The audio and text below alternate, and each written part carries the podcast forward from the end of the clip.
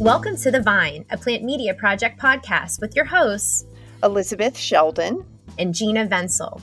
The Vine is an insightful look into the world of plant medicine, exploring the changing landscapes around cannabis and psychedelics, and ending the stigma through educational discussions. The Vine podcast does not offer medical advice nor condone any use of illegal substances. Consult your physician or therapist before making changes to your wellness plan and before trying alternative healing methods. Today, we welcome Mark Haden, the Vice President of Business Development at Clearmind Medicine, a company creating breakthrough treatments using psychedelics for binge behavior and mental health, including alcohol use disorder, binge eating, and depression. Mark was the executive director of MAPS, the Multidisciplinary Association for Psychedelic Studies in Canada for 10 years and is an adjunct professor at the University of British Columbia School of Population and Public Health.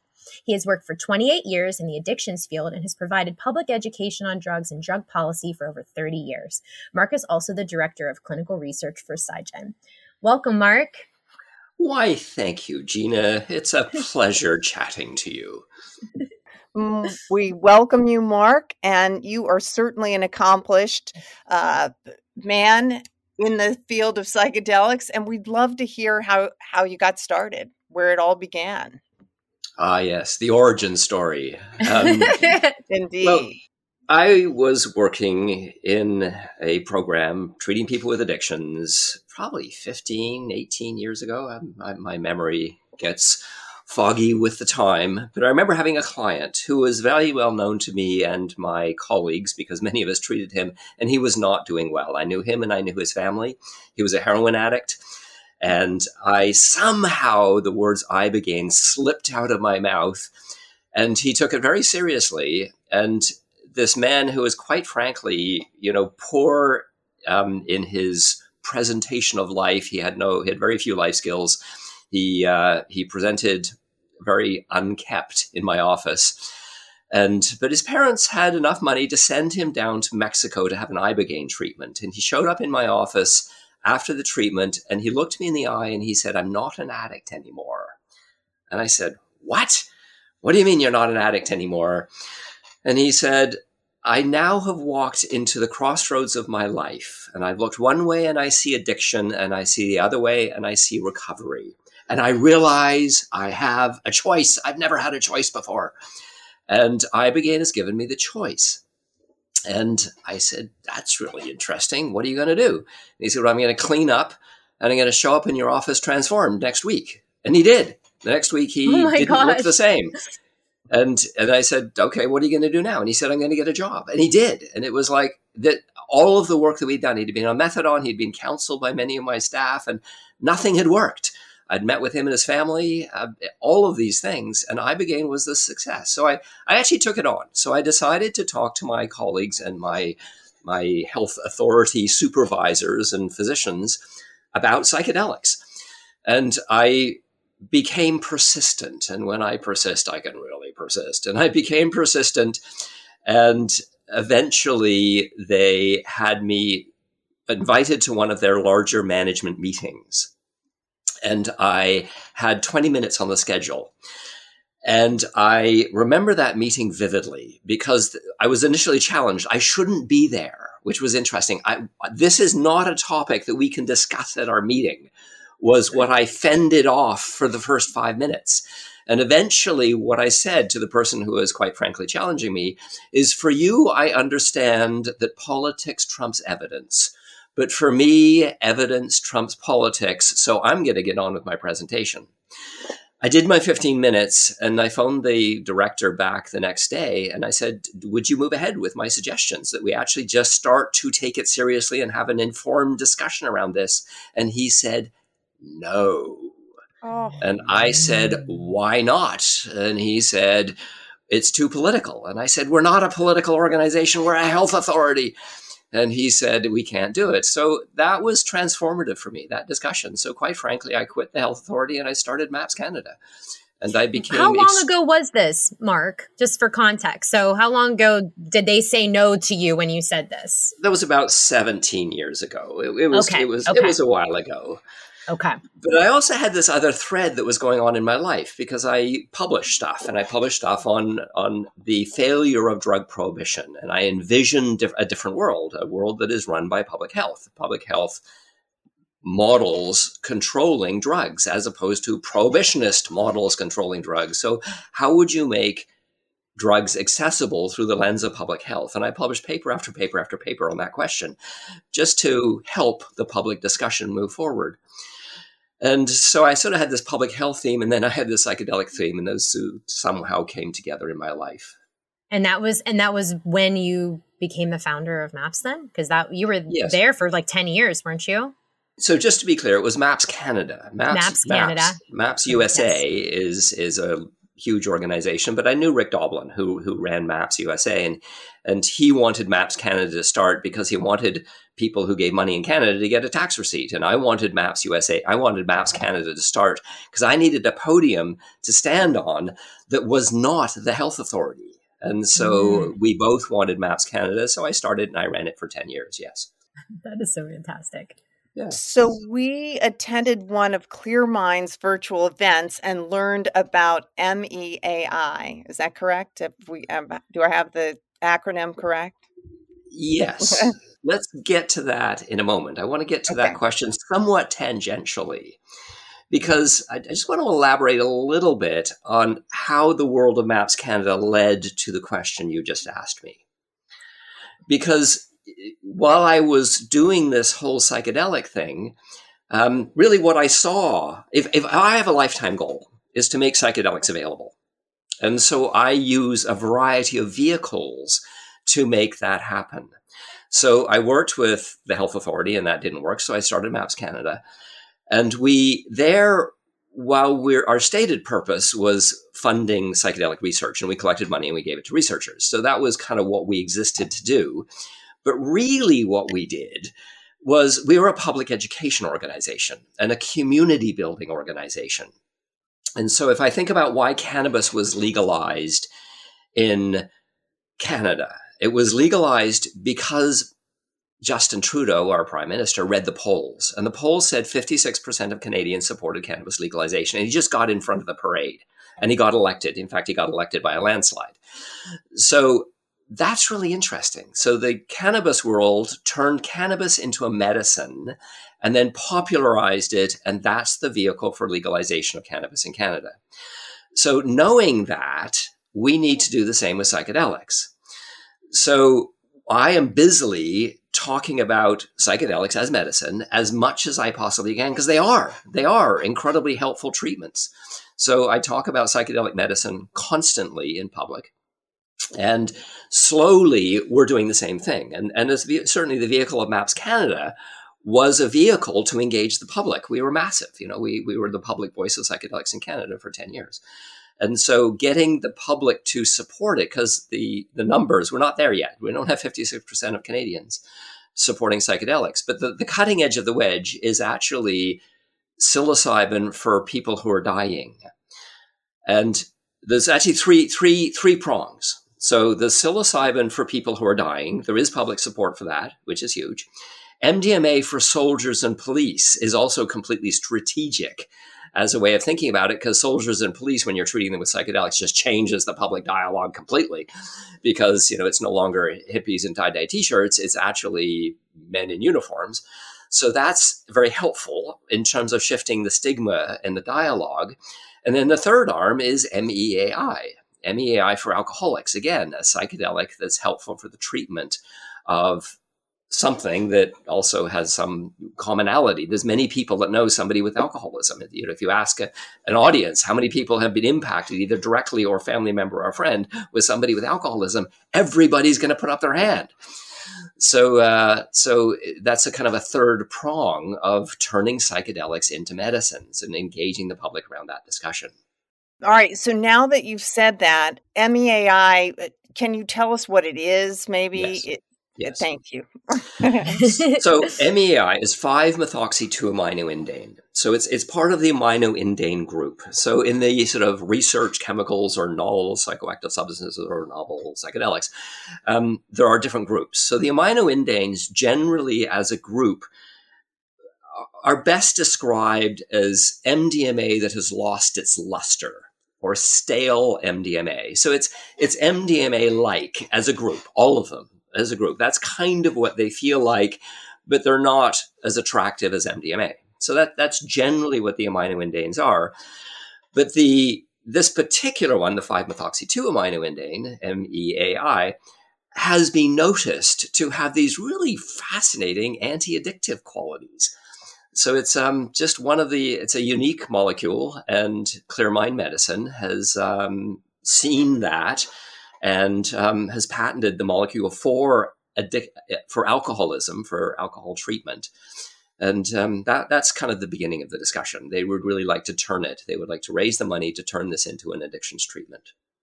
And it was our understanding that MEAI was available to the public at one time, and like that you could even purchase it over the counter as a drink. And I wonder what happened with that. If, if you know how what happened because it seemed like it, if it was available, was that and, and was it available in Canada or America at the time? So I actually don't know a lot about that piece of the history.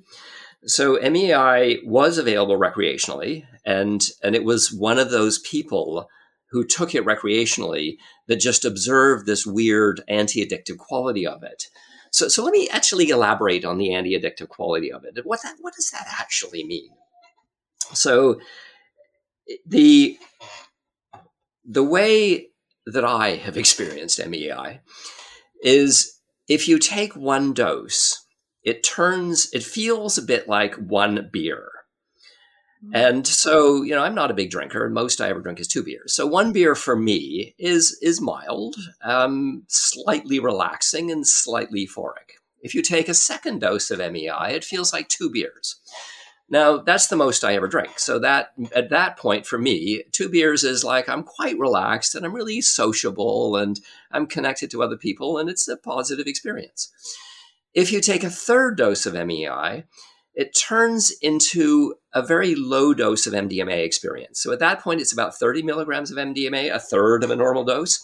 So pink and fuzzy and warm, not fantastic, not wonderful, but but positive. And you know, I feel close to people, and it's really quite. Um, it's an engaging, positive experience. It's not a fantastic experience. No, it isn't. It's it's a low grade, positive experience, and that window of attractiveness is relevant for this. If you take a fourth one, the experience is that it actually changes dramatically. Now, the best description I've ever heard of or ever thought of as to how to describe that experience is you imagine you just finished eating two pieces of chocolate covered goopy cheesecake.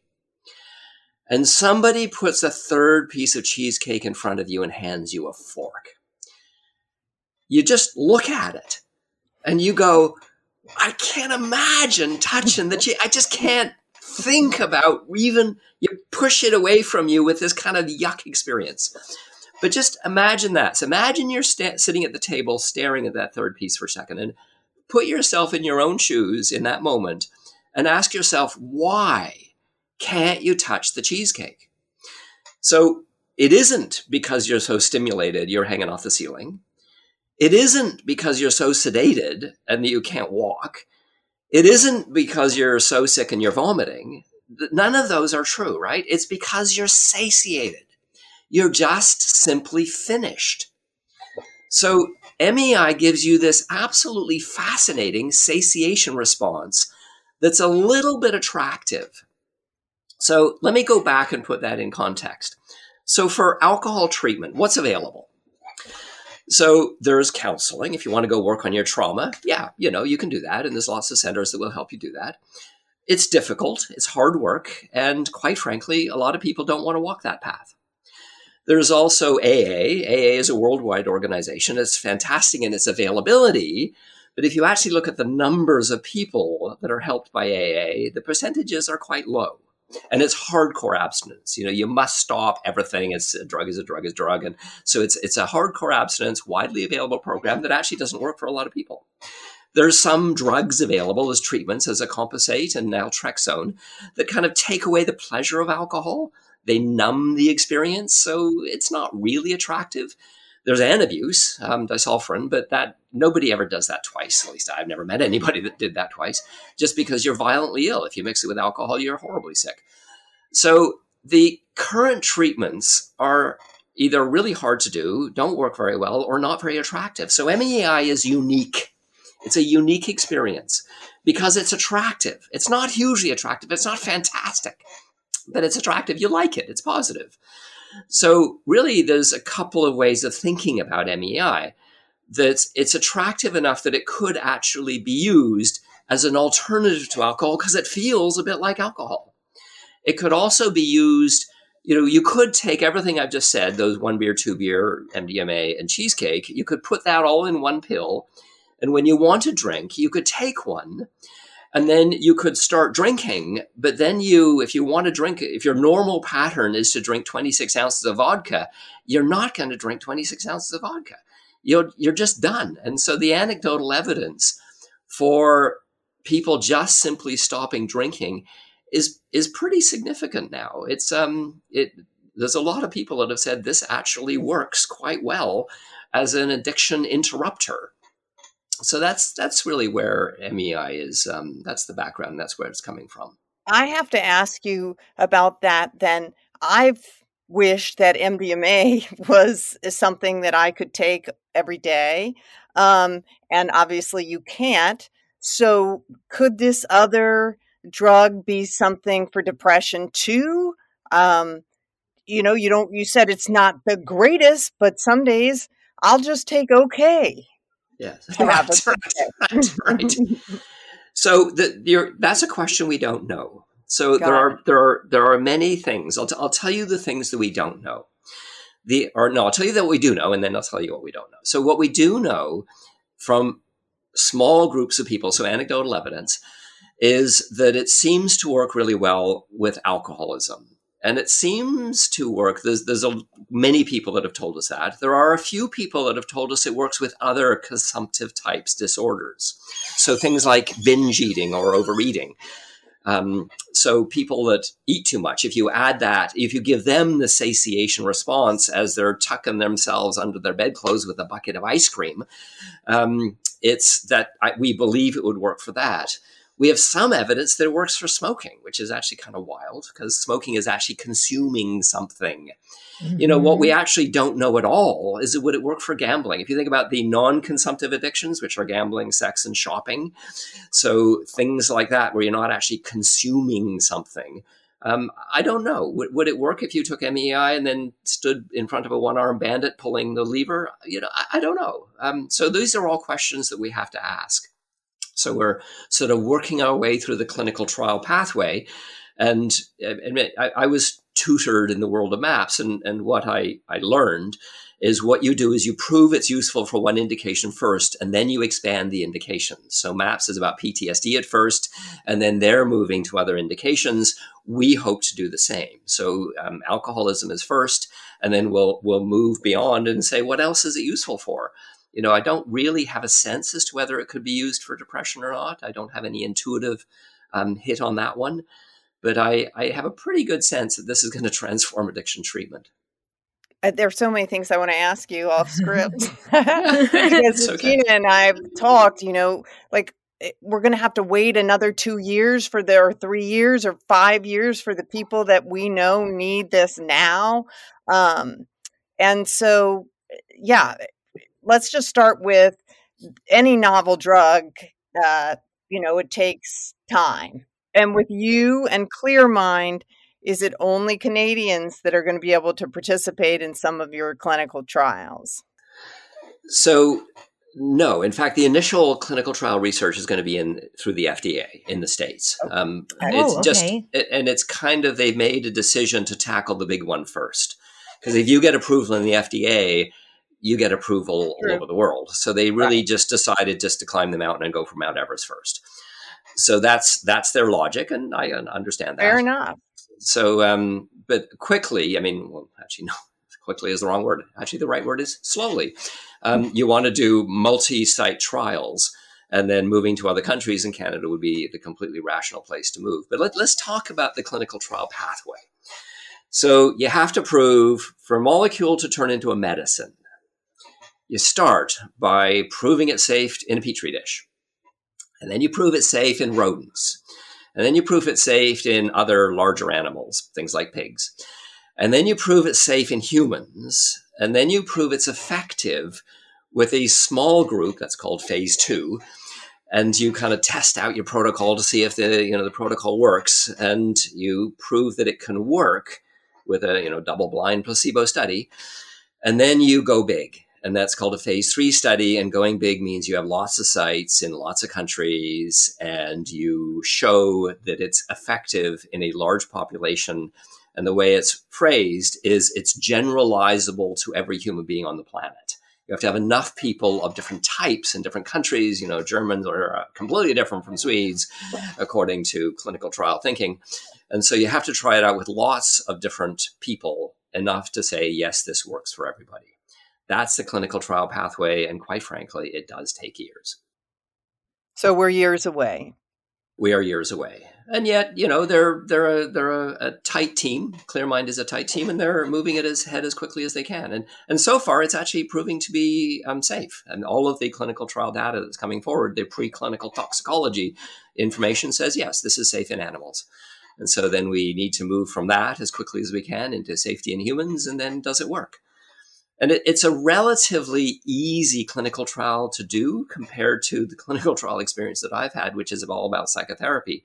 Because MEAI, the intention is to not to offer it in the context of psychotherapy. If you want to do psychotherapy on the side, if that's what you're doing anyway, and you're involved with addictions treatment, you can. But Clearmind won't play any part in that. So it's just giving people the molecule and saying, hey, try this.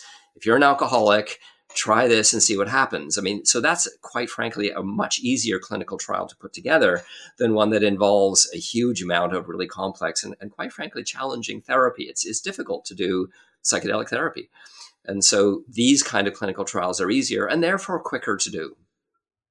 I mean, I think that I would like to do that. I, I don't drink particularly a large amount, but um, maybe weight reasons or I want to feel better and I'm going to a cocktail party that it would be nice to take something that loosened me up a little bit, but you know, made me not want to take that glass of wine or whatever or not want to drink the whole bottle, right? Because you said you can have exactly. one piece of cheesecake and not eat the whole entire cheesecake. So being able yes. to maybe have a glass of wine, because I think it's the idea that you can't touch alcohol at all that turns off so many people. Like they don't, they understand that our world is still social drinkers. People want to get together and they use that as a way to get together with other humans. So if, if I can still go to the bar, still not have, you know, still get to participate in all these social activities, but not take myself to the point where I'm going to, you know, drunk drive myself home. That's, that could save people's lives just there with people not being able to control their alcoholism. Then they drive and they, they hurt people on the way home. I just think this has so much capacity. And Elizabeth and I know so many people in our own life that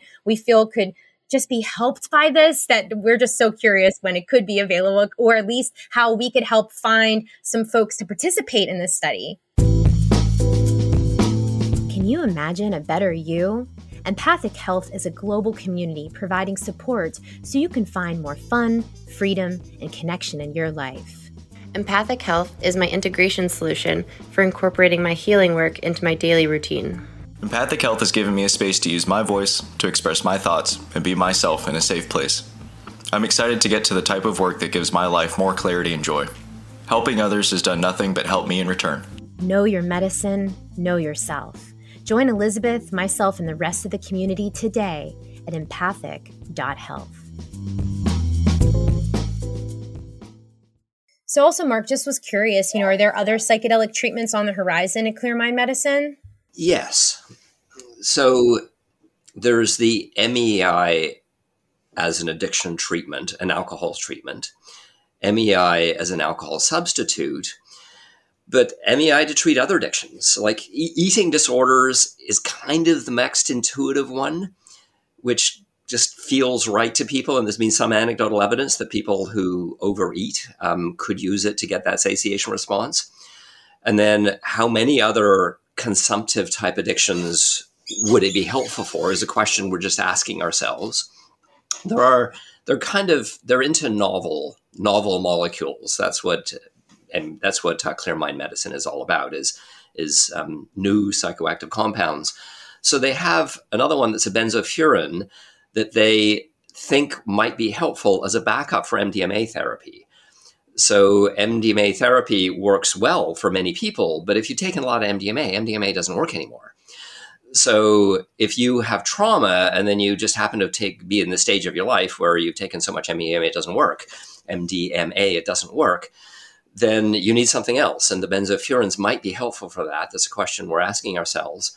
And also, they have a, a, a novel ketamine that um, has been invented by one of their group that we believe might be useful for depression. So, um, so there's a there's a list of um, novel psychoactive substances and different indications that we believe they could be useful for. So that's that's the that's the ClearMind model, which is find a new molecule that's completely different and patent it, and um, and then um, push it through the clinical trial process. Let me let me tangent for a second, and then come back to what I just said. So I'm aware that I've worked for, I think, every type of organization. I've worked for government, I've worked for a health authority, I've worked in an academic institution, I've worked for a not for profit, MAPS Canada, and I worked for a for profit, which is ClearMind Medicine. So I'm aware that every single one of those is needed in order to enact my vision of wide availability for psychedelics. So let's just go through that list again and say what each one of those needs to do. So governments are control the levers of policy and, and criminality. And so governments are needed to both regulate and to not criminalize psychedelics. So governments are absolutely needed. Um, health authorities run health services, and psychedelics are medicines. They are treatment for a variety of types of disorders. So we need health authorities to adopt a wide variety of psychedelic treatments, and we need to embed them within all of their physician, medical, nursing, the whole thing. We need academic institutions because they train people to do all this work, and they also educate people about psychedelics. So academic institutions are absolutely needed not for profits are needed because they're so good at community development and public education, and people love them. So we need organizations like MAPS Canada. And we need for profit organizations because they can attract the capital that's needed to walk a molecule through a clinical trial. So every single one of those organizations, some people sort of see them in opposition to each other, and I don't. I see that they all play a piece of the puzzle and I've now that I've worked in all of them, I see that they really need to work together to enact the vision of wide availability of psychedelic substances. Because Mark, without the money, you can't get it through you yes. you can't walk yes. it through the end. You can't get it up Mount Everest. Exactly. So that's why ClearMind basically has tons of patents because investors will orga- invest will invest in organizations that have have patented molecules. And they're not, I mean, there are some organizations out there with really silly patents that are overly broad and don't really make sense and very challenge other people. So ClearMind doesn't do that at all. ClearMind takes a completely novel molecule that they've noticed has very specific treatment potentials. They patent it so that they're protected, and then investors can be comfortable that they will invest in the money, and then you can do the clinical trial research and then bring these things into the public market. Since you're on that topic, just one last question. As sure. so, the investors, so the investors really you know they're going to invest in a lot of different things see which one sort of hits but they know their money's in for five to seven years before they're ever going to see anything back. Well, that's the risk reward thing. Right. So with but it's about know, that time period. It, yes, they know yes. you're locking their money up. So yes. we need to be appreciative of that too. Um, yes. Yeah, it's not a short. To, it's not a short term investment. It's right. a it's it's a huge potential long term investment in fact, quite frankly, that's how I invest. I don't invest short term. I'm not a day trader. I kind of put my money in something that I think is going to work in the long run, and um, and I think ClearMind is going to work in the long run. That's why I had lots of choices. I chose ClearMind quite intentionally because I, quite frankly, I've tried the molecule, and I went, "Wow, this is remarkable," and I think it's going to transform addiction treatment we just want to be able to offer it to all of the people that we know. And so. I I mean, how can we keep just abreast of everything that's going on. If when you're looking for people for these trials, how can we connect you? How can we get our listeners to potentially participate in, in some of this? Well, Clearmind Medicine. Um, Clearmind is one word. So Clearmind Medicine um, has a website. If you Google Clearmind Medicine, you'll find it. Um, if you scroll down, you'll have the join um, option, and you plug yourself into that, and you can also see what various things are coming up. So, so they'll um, they'll let you know what's going on if you join the Clearmind team. It's great. Well, we really enjoyed the the free educational event that Clearmind put on, and that's how the, we heard about this in the first place. So, really appreciate that continued free education that your company is doing because that really, I mean, there was I think two thousand people or so that were had logged in from all over the world for this discussion. And like you said, you know, when we talk about other compounds and talk about other things, you know, there's still so many stigmas that are around it. But when we can sit down and talk about alcoholism, we know that no matter where we are in this country or in this world, that there are people with within our circles that abuse alcohol. And with all of the things that negatively can affect that, I mean, I just love like kind of going full circle back to the story where you said that you got started with the patient that had gone down and got the ibogaine treatment. You know, that's just not going to be possible for so many people to be able to travel to do these kind of massive plant medicine journeys. And there's people that just need to have access to these compounds. And so I'm hoping that with something like this, you know, would it be a more affordable option then for folks. So there could be this inclusivity where even if I don't have insurance, I might even still be able to afford to buy it. Well, that's actually a huge question because I'm, I'm somewhat disturbed or concerned by the costs of how psychedelic psychotherapy is going to be made available. I mean, I've done the math and and I know what two credentialed people. I mean, the traditional kind of MAPS model of psychedelic psychotherapy is a male and a female therapist that has to set people up for the experience, give, and that's multiple interviews, give them the experience. That's a full day, debrief the next day, the next day. You know, you know there's this whole debrief integration process that has to happen with credentialed people that equals money. And, and so anybody that's trying to roll these things out, and the door is sort of slowly opening in Canada, it's going to be expensive. And so while I applaud and I love the companies and the people that are doing that, I also see this huge financial block. And the thing with MEI is it's not going to be associated with therapy, which means it's not going to be expensive.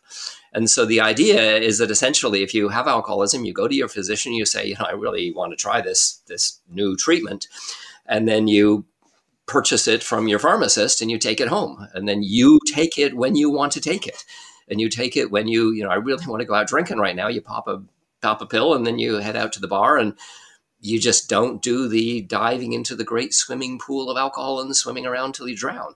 You just don't do that. You you just stop drinking. But you like it. Now, now let's actually talk about the like it thing as well, because you don't want to like it too much. Because if you like it too much, then we have another addiction problem on our hands. So it's attractive, but it's not too attractive. So it's enough that you'd like it, but you don't. You're not going to dive into the great MEA, MEAI addiction thing because you can't become addicted to something that just gives you the satiation response that you don't love. It's not fantastic. It's positive, but not too positive. Right, because you don't know. I don't feel good when I'm too full. When I've eaten two pieces of cheesecake, you know, yes. I'm like I'm satiated, but I'm kind of, eh, you know. Yes. Yes.